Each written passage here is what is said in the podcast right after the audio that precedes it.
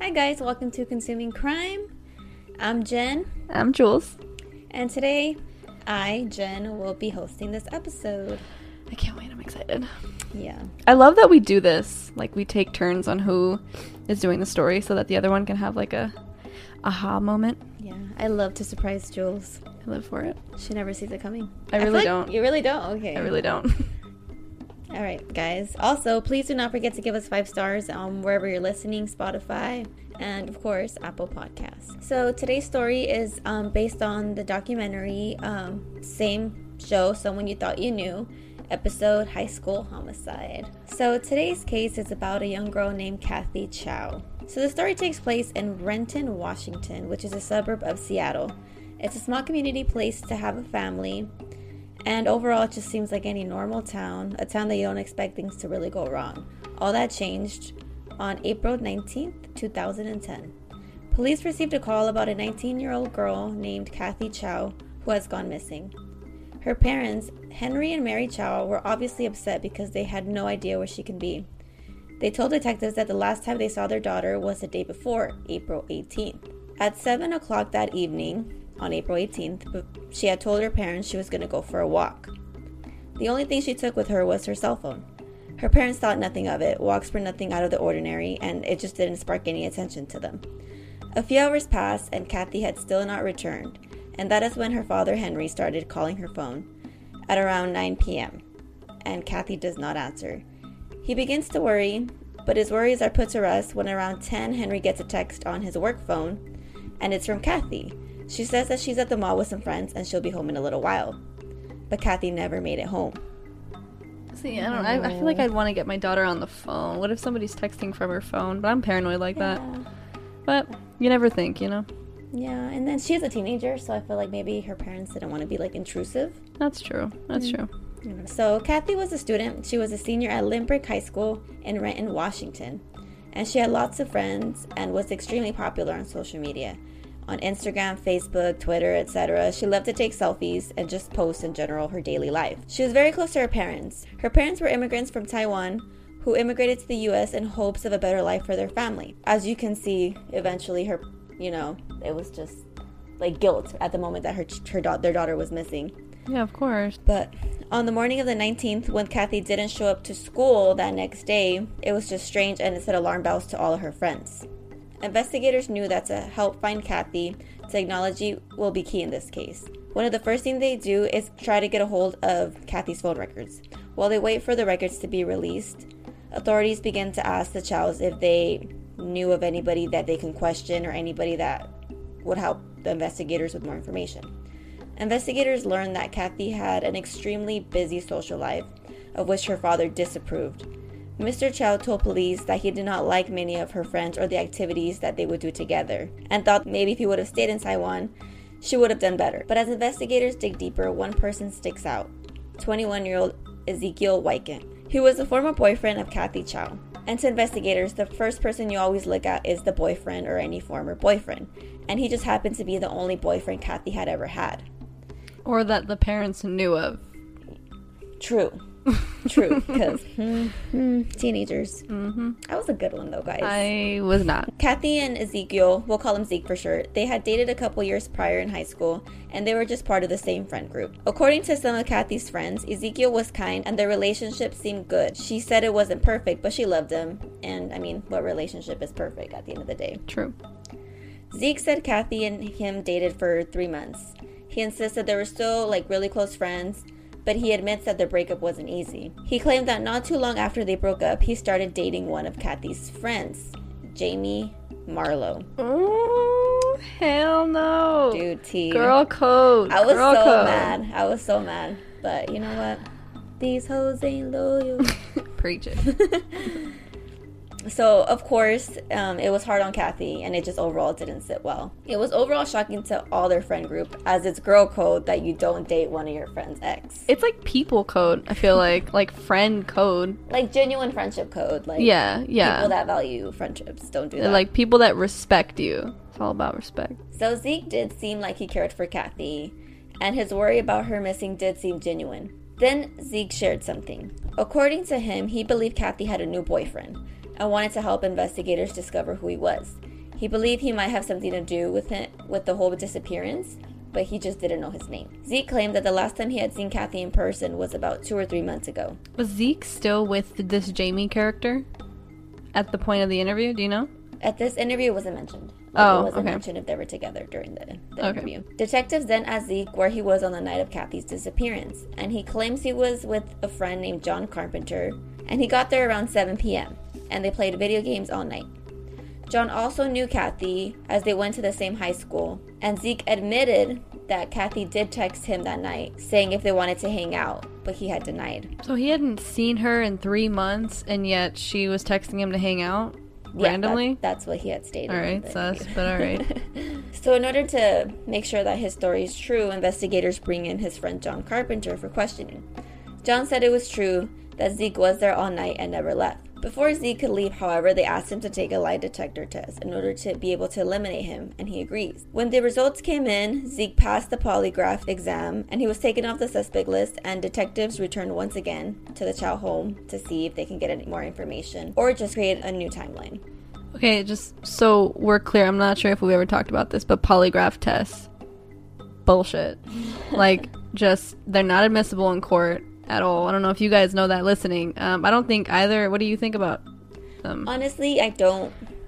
I don't agree with them. I don't think they can convict anybody, and I don't think they can clear anybody because I feel like psychopaths are really good liars. You definitely can't. Like, it's it's not usable as evidence, but also they range from being 50 to 80 percent accurate.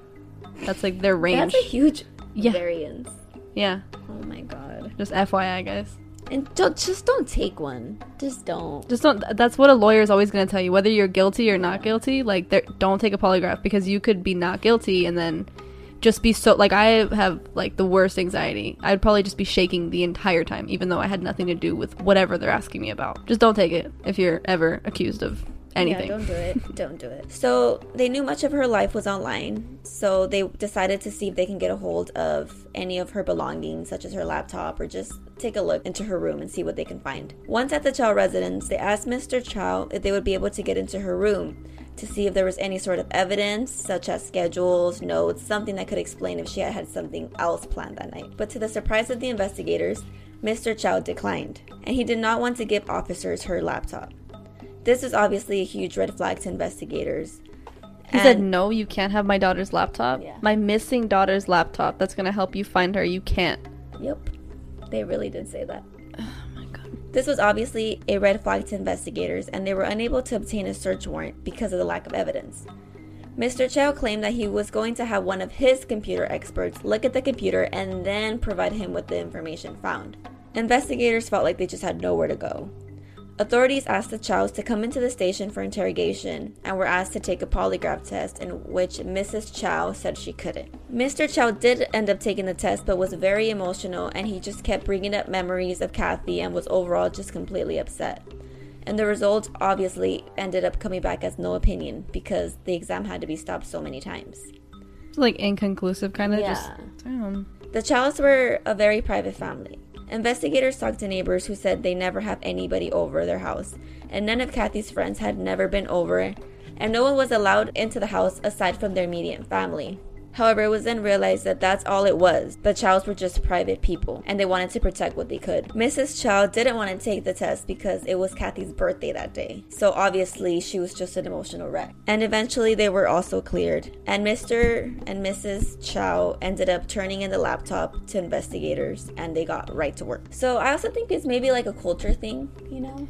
That's what I was thinking. I was like, uh, that sounds sus, but also they're not from here, so maybe it's just like a cultural thing with being private. and then communication because i don't know if they're they immigrated here so i don't know if they're english like they were able to get through to them the way they had wanted to or Oh, like the um, language like barrier. language barrier and just Yeah. overall like i feel like cops aren't always nice you know and i feel like if they sense you're lying they're gonna be assholes like Oh yeah, they're gonna pry in every way they can. Yeah, so far I, don't really I don't suspect the parents. they discovered that she was not only on social media but numerous dating sites Aren't we all? it's funny because like during the documentary it was this little moment was so dramatic like she was on several dating sites and i'm like Tinder. yes Hinge. like it was so OkCupid. shameful How dare she? What a whore. it's 2020. it was- Get over It it. was just so funny. Like I was just like, okay. So as I mentioned, investigators stated that she was actually on numerous dating sites and meeting lots of men and was in contact with eight men around the time of her disappearance. According to friends, Kathy loved boys. She liked talking to them and just getting to know them. And she was a little boy crazy and a little naive. When investigators ran background tests on all the men that she had been talking to, police had reason to worry. At least one had had an assault charge. In the meantime, Kathy's phone records come in, and her last ping was at 9:48 p.m. on April 18th. Wait, wait, wait, wait. Didn't she text her dad last at like 10:15? Yeah, at around Mm. Okay. Maybe that was that. T. I don't know, Julie. Stop asking so many damn questions. so as I mentioned, the last ping was. At Wait, at what nine- was the weather like that day? Mm, I'm just kidding. bitch. Okay. as I had mentioned, the last ping was at 9:48 p.m. on April 18th, and it reveals something alarming. According to the records, it shows that Kathy was last active at the park at this park called Boulevard Park. The park was just an overall popular meetup place where many would just go on first dates and just go hang out. So while this information was discovered, investigators decided to bring in all eight men that she had been in contact with during the time of her disappearance. One by one was brought in for questioning, and each was given a polygraph test. Hmm, Bless. And the results came in, and they all passed the exams, and they were all released. But The you're search- clearing somebody based off of a test that is 50 to 80% accurate. I know, I know, I know. All right, go on. The search did not turn up anything. Meanwhile, her friends are helping look for her as well by posting posters and asking people for help. They also formed their own search party, but are unable to find anything. So at this point, they know their la- her last location was at that park. So many of them just started to go look and see if they can find anything. You know. I understand though where investigators are coming from with the polygraphs because in a way, like, you can only do so much with no evidence and without a body. Mm-hmm. But it's still frustrating. The case starts to turn cold. A couple months pass and nothing was found. But in the spring of 2011, a year after Kathy went missing, her friends noticed something very suspicious that it brought chills to all their bodies. They noticed someone was wearing a familiar pair of shoes that were exactly like Kathy's. No. The shoes appeared to be like high top Converse, but went like a little bit below the knee. And the person wearing these shoes Jamie? was Kathy's former friend, Jamie. I should be a detective. I don't know yet. I don't know yet. Okay, okay. I'm on the edge And of my if you seat, guys. remember, this was the girl Ezekiel started dating right after they had split up. The shoes were the same style and color that Kathy had had. Those were her signature shoes, according to friends, and she absolutely loved them.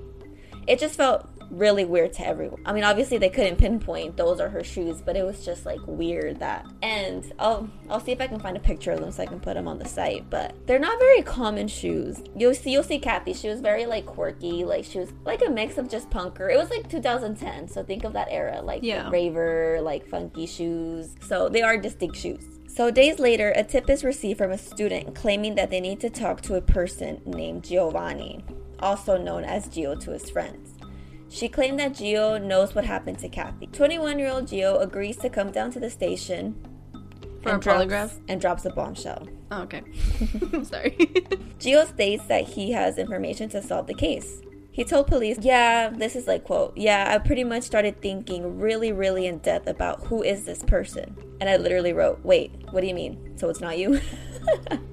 yeah, what? Gio explained that he had met Kathy in school and had been roommates with John Carp- Carpenter for two years. So remember, John Carpenter is Zeke's friend. Okay. And back when Kathy and Zeke were dating, they used to all hang out in their apartment. Gio said that they would come over and play video games with John, and pretty much friends were just in general always over at their place. Police then asked Gio about the night Kathy went missing.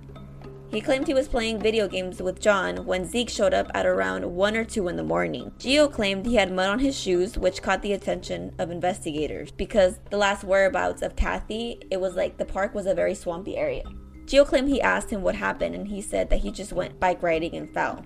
And this was that night that she went missing. Yes, this was that same night that he went missing. Police think back to John and Zeke's original story, and none of them mentioned Gio. They found his timing of releasing information very strange. Police then asked Gio why he didn't release this information a year ago. Gio claimed that he just didn't think much of it and it started to hit him later after he claimed Zeke's mood started changing with certain things and he was just an overall asshole to everyone. Police then decided to bring in John again. They questioned John about the night Kathy went missing once again, and this time he claims Zeke might have not gotten there at around 7 and claimed that he might have just dreamed that. Okay. All right. This is kind of like a murder case. You kind of got to be sure about things before you spit it out of your mouth. But all right. Exactly. So John claims that Zeke was wearing boots, so that kind of that kind of proved that Gio was telling the truth. Mm-hmm. So they decided to bring Zeke back in to question him. He claimed that Kathy had texted him saying she was going to be hanging out and that he was just kind of like, eh. Investigators then dropped the information that both of their phones pinged in the same area around the same time. Hmm, wow. So now you can see in the interrogation that Zeke was just like like he knew he knew they had They had him because had he, him. he's saying that like he wasn't with her at all. And then now it's just like all these lies are coming back. Yep. Zeke confessed that he did see her that night and he claimed the two had been arguing about his relationship with Jamie. Kathy was just really upset. He claimed that he was very upset too and that his heart started beating really fast and that he already had struggled with anger issues. He claimed he always carries a pocket knife for protection, and that when Kathy saw it, she freaked out and gained control of the knife and ended up like slashing his face and then scarred his lip, which he did have. Who the hell's like, oh my god, you have, a, you have a knife? Let And me grab it and stab you in the face. Like it's But different. she's he's trying to say that she freaked out, took Yeah. it off of him. yes. Mm-hmm. I don't like Zeke's Zeke. in the first place. Like in the first place. Zeke then claimed that after um, he gained the knife back, he might have stabbed her in the throat. Oh, I I, might have. Okay. Might have said. Yeah, exactly. That's how I felt. He then just confessed overall what happened and claimed that John helped him dispose of the body. John ended up admitting to helping him dispose of the body and claimed that he just didn't know how to say no. Like his friend needed help and he just kind of did it. So eventually, the body was discovered, but at least it gave answers to the Chow family. The trial went through, and of course, Zeke was given life in prison, and John was actually given immunity for his information and For his testimony? Yeah, for his testimony. Damn. That is today's. I had a feeling because I what it, as soon as you said Zeke and Jamie, I was like, I wonder. I mean, my theory was totally different. I was thinking maybe Jamie was jealous of Kathy, so she like devised this plan to like have her killed because she was jealous, even though she's the one that stole her friend's boyfriend. Whether she stole him or she just dated him after the fact, like I thought it was some like jealousy Oh, thing. forgot to mention, very important thing. He kept the shoes as souvenirs and gave them to Jamie. oh my god. So, Jamie claims to also have not known anything about this. But I just find it so strange. Like, some girl goes missing, then you're gifted with shoes of the girl that goes missing. dude, she knew. And why did you take her shoes? She Her knew. shoes that you know that like you dated her, you knew everybody knew that those were her damn shoes and she liked them. She took them and she wore them. And then but the fact that he took them too, like he like to me that's Like, just like is- that's what. that just broke prove- my heart. No, I was gonna say, can't they prove premeditation with that? But no, they can't. They can only prove that like he enjoyed it. but it I wasn't self literally had chills in my body. I literally had chills in my body when I saw, like, obviously it's actors on TV, but when I when I heard that Jamie was wearing identical shoes, Dude, that's creepy. it just gave me like creepy vibes. Like, how are you okay with that? I don't know. I guess we just never understand things. The people you know, huh? People you know. What is it? Or someone you thought you knew? You thought you knew. T, guys, T. My God. So don't trust your boyfriends or ex-boyfriends. Just Don't trust people. You never know anyone ever. or don't go to secluded areas. Just be night. careful. Be especially if you're dating. Like, just be careful. Always. And there's also nothing wrong with going on dating apps, guys. I don't know why There's this nothing- documentary. They literally were like, How dare she? yes, it was funny. I was like, wow. The only thing that I would do when I was on dating web- websites, first of all, I think I only met up with somebody twice on dating websites, and both times I said, let's FaceTime first so I can verify you're real. By the way, I have my location turned on, and my mom, my uncle, and my best friend has it. And they'd all be like, oh, okay, like it's a little weird, but like, if they would have said, nah, never mind, that's sus. yeah. And just meet in public places. I mean, Meet in pub, meet in public places. and places. drive separately. drive separately. You don't want them to know where you live. Drive separately. Meet you there, buddy. yeah, dude. They don't need to know. Where, that's but that's always how you got to do it. If the, you got to be weird, who cares? Be rude, be weird, stay alive. What Crime Junkie says. Thanks for consuming crime with us. Thank you for listening, and then don't forget to give us five stars, please, please, please, guys. And check out the photos. We will be posting it on consumingcrime.com. And if you can't check out the episode, it's it's pretty good. It's on the investigation discovery. ID discovery. Someone you thought you knew. Episode high school homicide. All right. See y'all next week. Toodles.